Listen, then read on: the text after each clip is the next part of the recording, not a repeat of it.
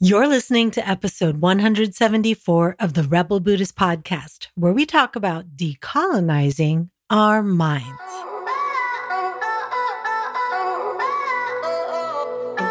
Welcome to the Rebel Buddhist podcast, where we explore how to use the science of psychology, Eastern spiritual practices like mindfulness and compassion, and the game changing work of self coaching so you can free your mind and free your life. I'm your host, Anna Verzoni. Hey, hey, my friends. Today I want to share with you a story about my mom and I, a story about a daughter, that's me, that misunderstood her mother's dreams for her and the joy of lifting the burden of capitalist bullshit. anyway, so I've returned from the Big Island and ended my time there by attending a day long council held by one of my teachers, Rashani Réa, at the southern part of the island.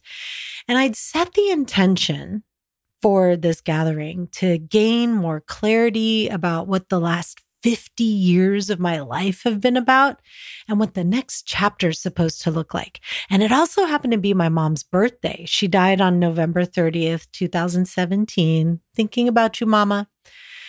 So this was also a day of remembering her.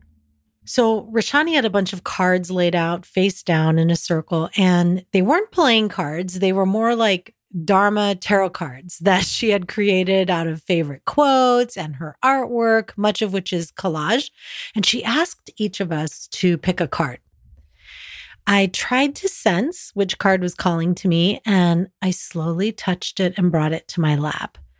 I turned it over and I admired the art on the front, read it, and then began to cry. The weight of the recent past, as well as the heaviness of my immigrant mother's wishes and dreams for me, became apparent it all like started to want to pour forth from my fucking eyeballs as like liters of tears, right?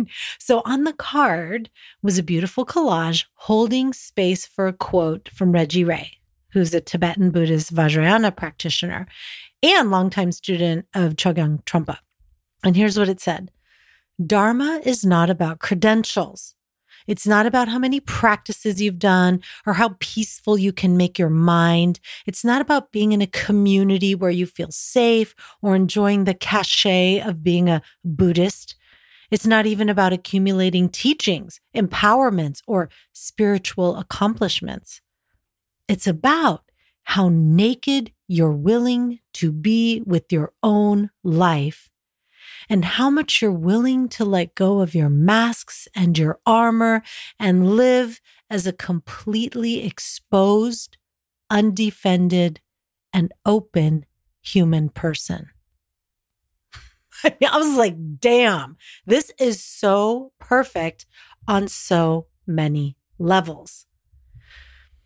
First, this teaching came after many recent conversations with teachers I've had about the burden I was feeling to do all these teacher trainings so I could receive approval to share the Dharma in a deeper way.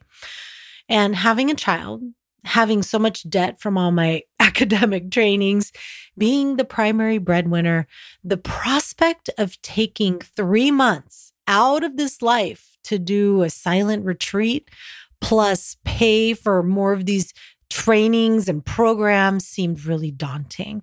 And I was angry that it seemed it was set up for the privileged. And in many ways, it is. Not many people have the privilege to leave their family for extended periods of time and be away from a job for that long. And while there are always exceptions, in modern industrialized society, it is a privilege to be able to do that. I've been privileged enough to be able to do two to three 10 day Vipassana retreats a year, you know, for the last few years, less frequently um, before when I had to work even more, right? so when I was 19, I did a 30 day retreat in the Himalayas of Nepal. I took a semester off college. But to do more than what I was already doing in my life, like more than the two to three retreats a year anytime soon, felt so challenging. I even almost became a Buddhist nun twice. I mean, you may know that, but on top of other myriad reasons, my family's financial situation made it feel too risky to not have me earning income to help my aging parents. I was an only child, right? And it feels just as hard now to think about going away for long retreats or more trainings with my child and my family right now. And so I've been talking to different teachers about this, and some are like, oh, yeah, well, you know, maybe just start out with just taking a month retreat. And I'm just going, oh my God, even that, that's like just a huge chunk of time away from family and especially with a young child and stuff. So one of my BIPOC teachers said, Anna, why do you feel the need to do that? You don't need to do that. You can keep doing what you're already doing. You're already living the Dharma, sharing it with others. Stop needing to validate yourself with these external things. And they were like, I never did any of those. You've already done enough. And what you're doing now to keep going deeper is also enough. You don't need that colonizer thinking. So they said this to me, and I was like, okay, maybe. and they smiled knowingly at me. So, so then I pulled this card, right? And this quote touched me beyond my insecurity around sharing the Dharma. It also reminded me of all my credentials that took so much time and money and energy a lot of money, four graduate degrees, two masters, a doctorate, and a postdoctorate, right? Six different coaching certifications, five professional specialist certifications, yoga teacher training, acupuncture studies, Ayurvedic training, and a lot of debt, by the way. And this was not just me loving learning, right? Well, that's 100% true that I love learning and I will always budget for learning. This was also me not feeling enough when I'm being really honest with myself being afraid that if I didn't have this or that degree, that people would prefer someone else. And sure, I am an expert in my field for many of these reasons and because I've studied a lot and I do know a lot, but that's also not the main reason people choose me you know, and I certainly don't need all the things I've paid to do to be good at what I do. Degrees and whatnot might be why people first come to check things out, but they decide to work with me, at least they tell me, because of how I show up with them. I mean, you know this too, right? Like people might pick a provider because of their fancy school that they went to. And then they have a visit and they're like, wow, that doctor's an asshole. And they never come back, right? But I usually don't remember that I'm not my degrees. But this makes sense. The capitalist society most of us live in is so much based on instilling a fear that we're not enough as we are, and that it's who we know and who and what we're associated with that will keep us safe and employed and secure, that we can pay more money and earn more money, and then everything will be okay. And I think a lot of us at least have an intellectual understanding that money, while it solves many problems, doesn't ultimately make us happy. But I think you'd be hard pressed to find someone in a capitalist society that doesn't believe having more money keeps you safe or safer. During the pandemic or recessions, who fared better? the wealthy. They may have lost shit tons of money, but they had enough to ride it out. You know, like we're told it's the things we can buy and the extractive network we create, our social circle that will send us referrals, the prestigious schools, the top jobs, the resume, the CV, the masterminds we're a part of, the degrees. It goes on and on. And yeah, if you're sucked into the capitalist bullshit ideology and system, then yes, that uh, that's actually got a lot of truth in it. But what I didn't know was that I'd spent many years thinking I was just playing the game, but not getting sucked in. I grew up poor, so I knew better than to buy into the bullshit, supposedly, right? I was so happy living out of my car and making $14,000 a year. I know how to do with less. And while that's all true, I didn't realize that I was still very, very afraid of being poor again. I suppose if you hang around something long enough, it tends to rub off. Yeah. One of my teachers, Temple Smith, who now resides in Canada, pointed out to me that this fear makes sense in the US, especially. The US isn't a dana based society. For those of you not familiar with the term dana, in Buddhism, it's the practice of cultivating generosity, giving with an open and generous heart, which allows the giver to practice renunciation and letting go of their attachment towards possessions, which helps us let go of various ways the mind holds onto this perception of the self, right? And when dana is given after a retreat to the teachers, it's not like payment for services, but it's a gift given from the heart.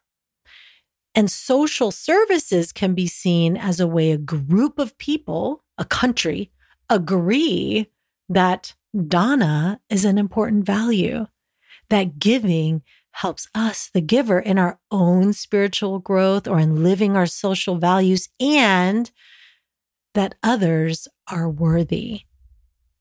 It acknowledges interdependence, right? And in the US, there's not universal health care, and we are the only developed country that doesn't. There's not abundant programs for subsidized housing, even for elders. Education costs a shit ton. A spiritual life isn't one that usually garners like widespread financial or even social support, like in other countries, such as India and Nepal. It goes on and on. Anyway, after reading this quote, I realized that I had succumbed to the fears I had growing up. I thought I'd overcome the fear of being poor because I realized I didn't need lots of money for happiness. But while growing up poor helped me learn resilience and grit and how to be happy with very little, I realized that I still had lots of fear about being poor again because it did suck to wait in line for government food. And it was embarrassing to pay with stamps. And it felt shitty when we had to euthanize my pets because we couldn't afford their treatments. And it sucked to be living in a neighborhood with drive by shootings and not being able to play outside in the front of the house, to not be able to rent in a safer neighborhood or to own a house that we weren't always at risk of being asked to move out when a landlord decided to sell their house, right? So, yeah, I was still afraid. And I realized all this striving, while I knew it wouldn't make me happy, I believed it would keep me safe. So I made it a goal to make big money, not for happiness, but for safety. This is why my teacher intrigued me. A big part of what I wanted to learn from her was to trust in the Wu Wei, one interpretation of which is the practice of taking no action that is not in accord with the natural course of the universe. Wu Wei, right? Going with the flow, not trying to fight it, to surrender to reality and not fight it, because that's when we suffer, right? When we resist reality. She was a nun for a few years. She was a teacher traveling with Thich Nhat Hanh. She sang in subways with their kid for money. She doesn't do any paid marketing. She's this wild lesbian woman with a beautiful young lover living in a garden forest. And somehow people find her. They come to her and want to give money to her. She was gifted land to create a retreat center. I mean, it's inspiring to hear her story. She didn't buy into the bullshit. And it's just fine safe.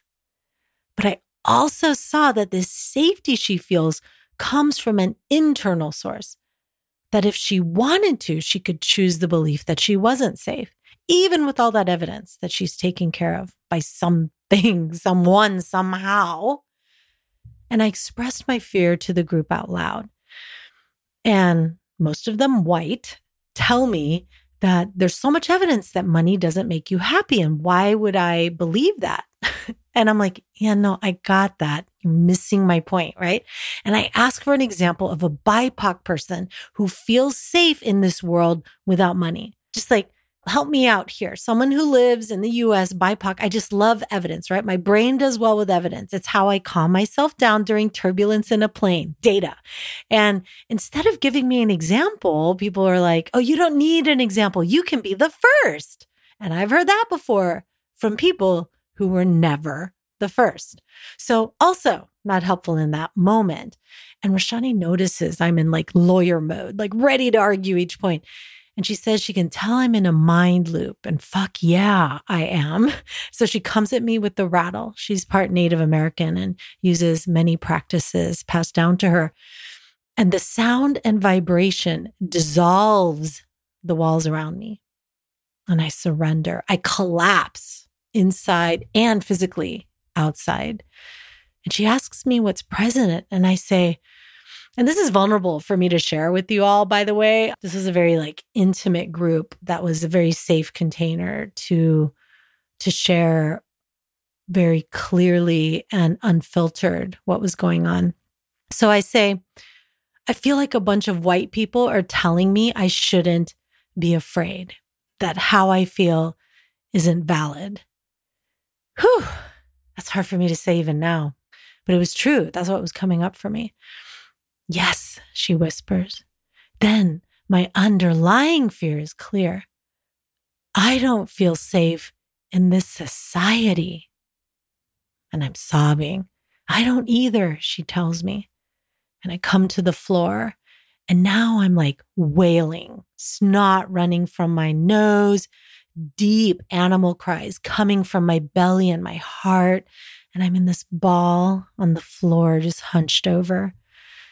And slowly, just from grieving this, of how, afraid I am in the society I live in, I start to feel lighter. And I begin to sit up. And she takes my hands, even with snot and tears on them. and I begin to mourn my mother's dreams for me. You know, she immigrated from the Philippines. She had a sixth grade education and worked so hard, like multiple jobs to pay, you know, the rest of the tuition. I didn't get a scholarship for at all those schools, the private schools she got me scholarships into. And I saw that I did exactly what she didn't want me to do working as much as she did, not having financial freedom. And for me, that manifested by going into so much educational debt.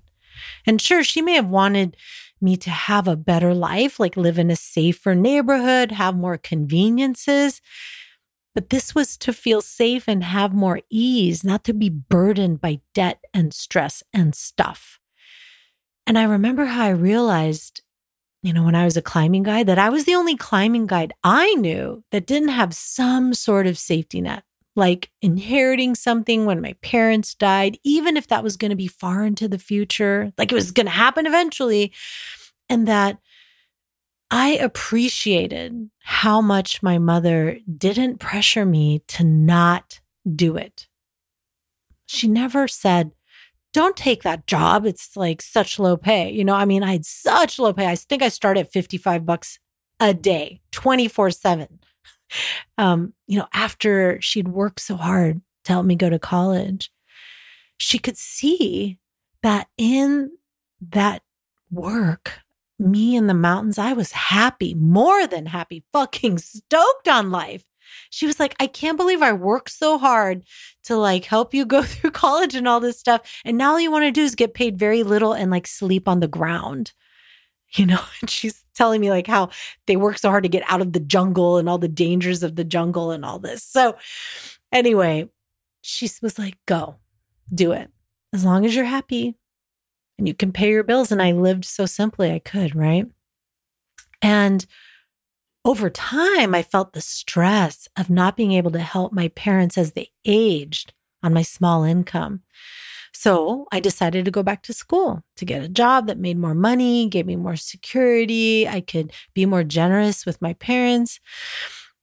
And slowly, insidiously, I forgot that all my parents ever wanted for me was to be happy, not necessarily successful but happy. Slowly, insidiously, I started to believe that money made me safer. And the reality is, in this country, it kind of does. But to what extent and how much am I willing to sacrifice for that? And what the fuck am I supposed to do about it? And I'm so moved by this realization, and I cry out, I'm so sorry.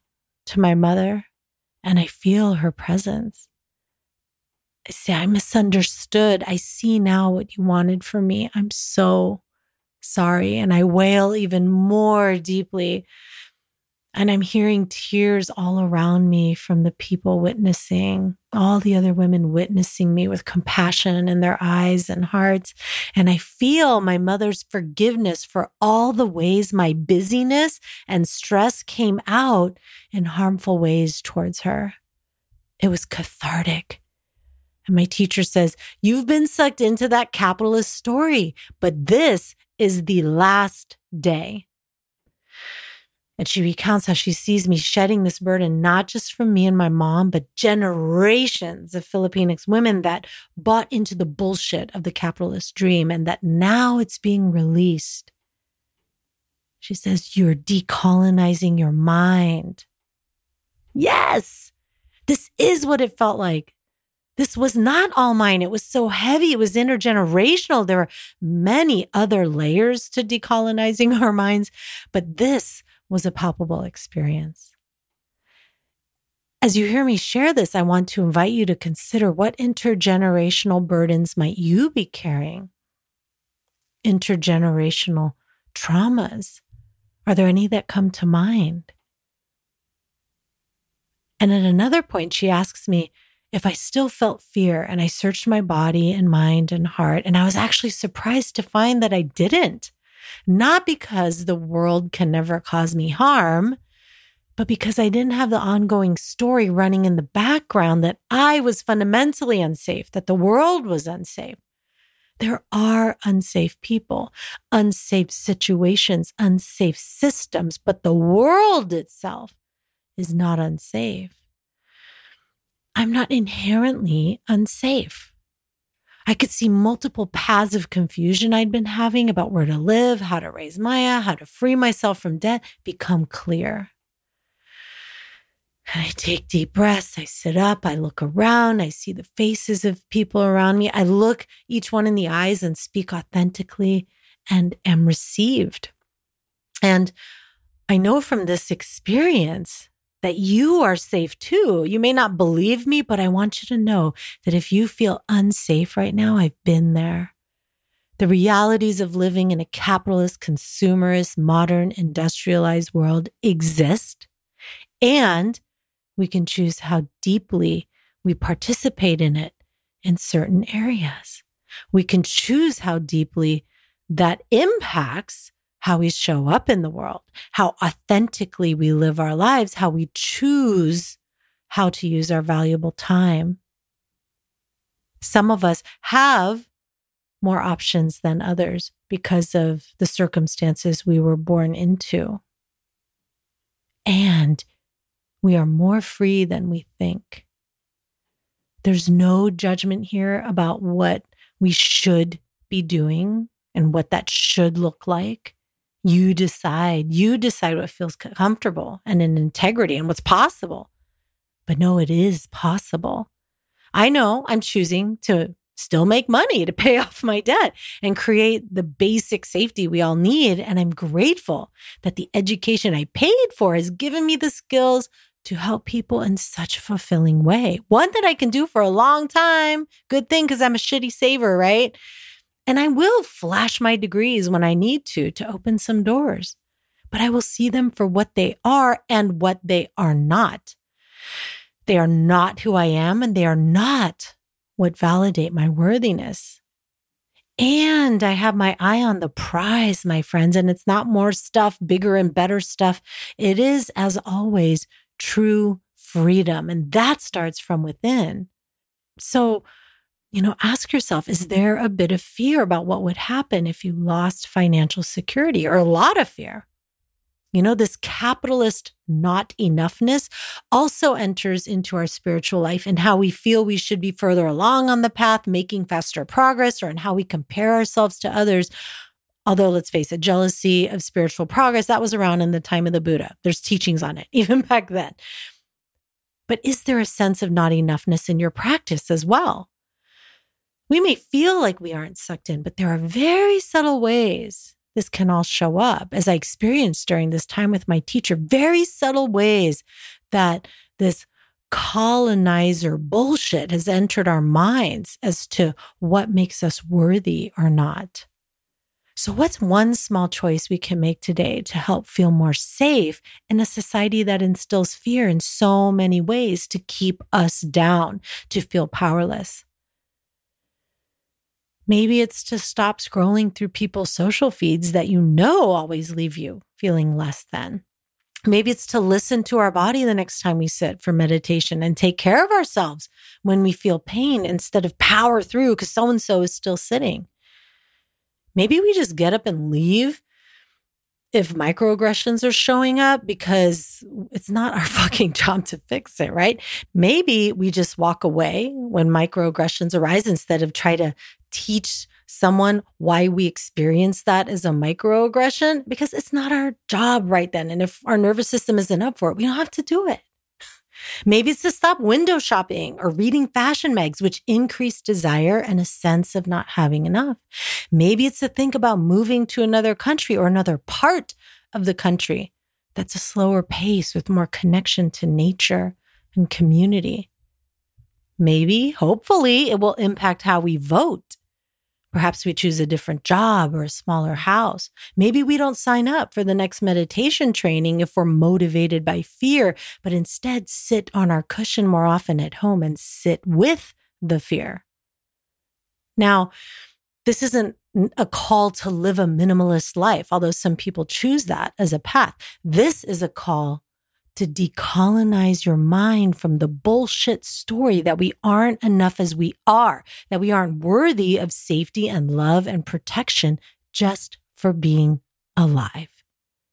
Because we are, we all are. Yes, you.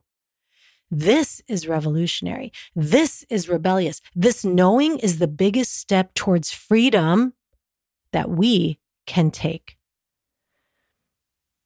I'm going to read the last part of that quote again. It's about how naked you're willing to be with your own life and how much you're willing to let go of your masks and your armor and live as a completely exposed, undefended, and open human person. This is what we're holding back from living into when we're believing the bullshit story that keeps us scared, feeling less than, feeling not worthy. It closes us off to our authenticity, which is a gift to ourselves and to others, to our people, to the cosmos, right? So, this knowing is the biggest step towards freedom that we can take. So let's take it together. Until next week, my friends. If you like what you heard, spread the love and share it. And if you want to learn more about how to free your mind and free your life, check out rebelbuddhist.com and grab my free Rebel Buddhist training kit, where you'll receive a video training on cultivating resilience, a copy of the gorgeous Rebel Buddhist Manifesto, and more. That's rebelbuddhist.com.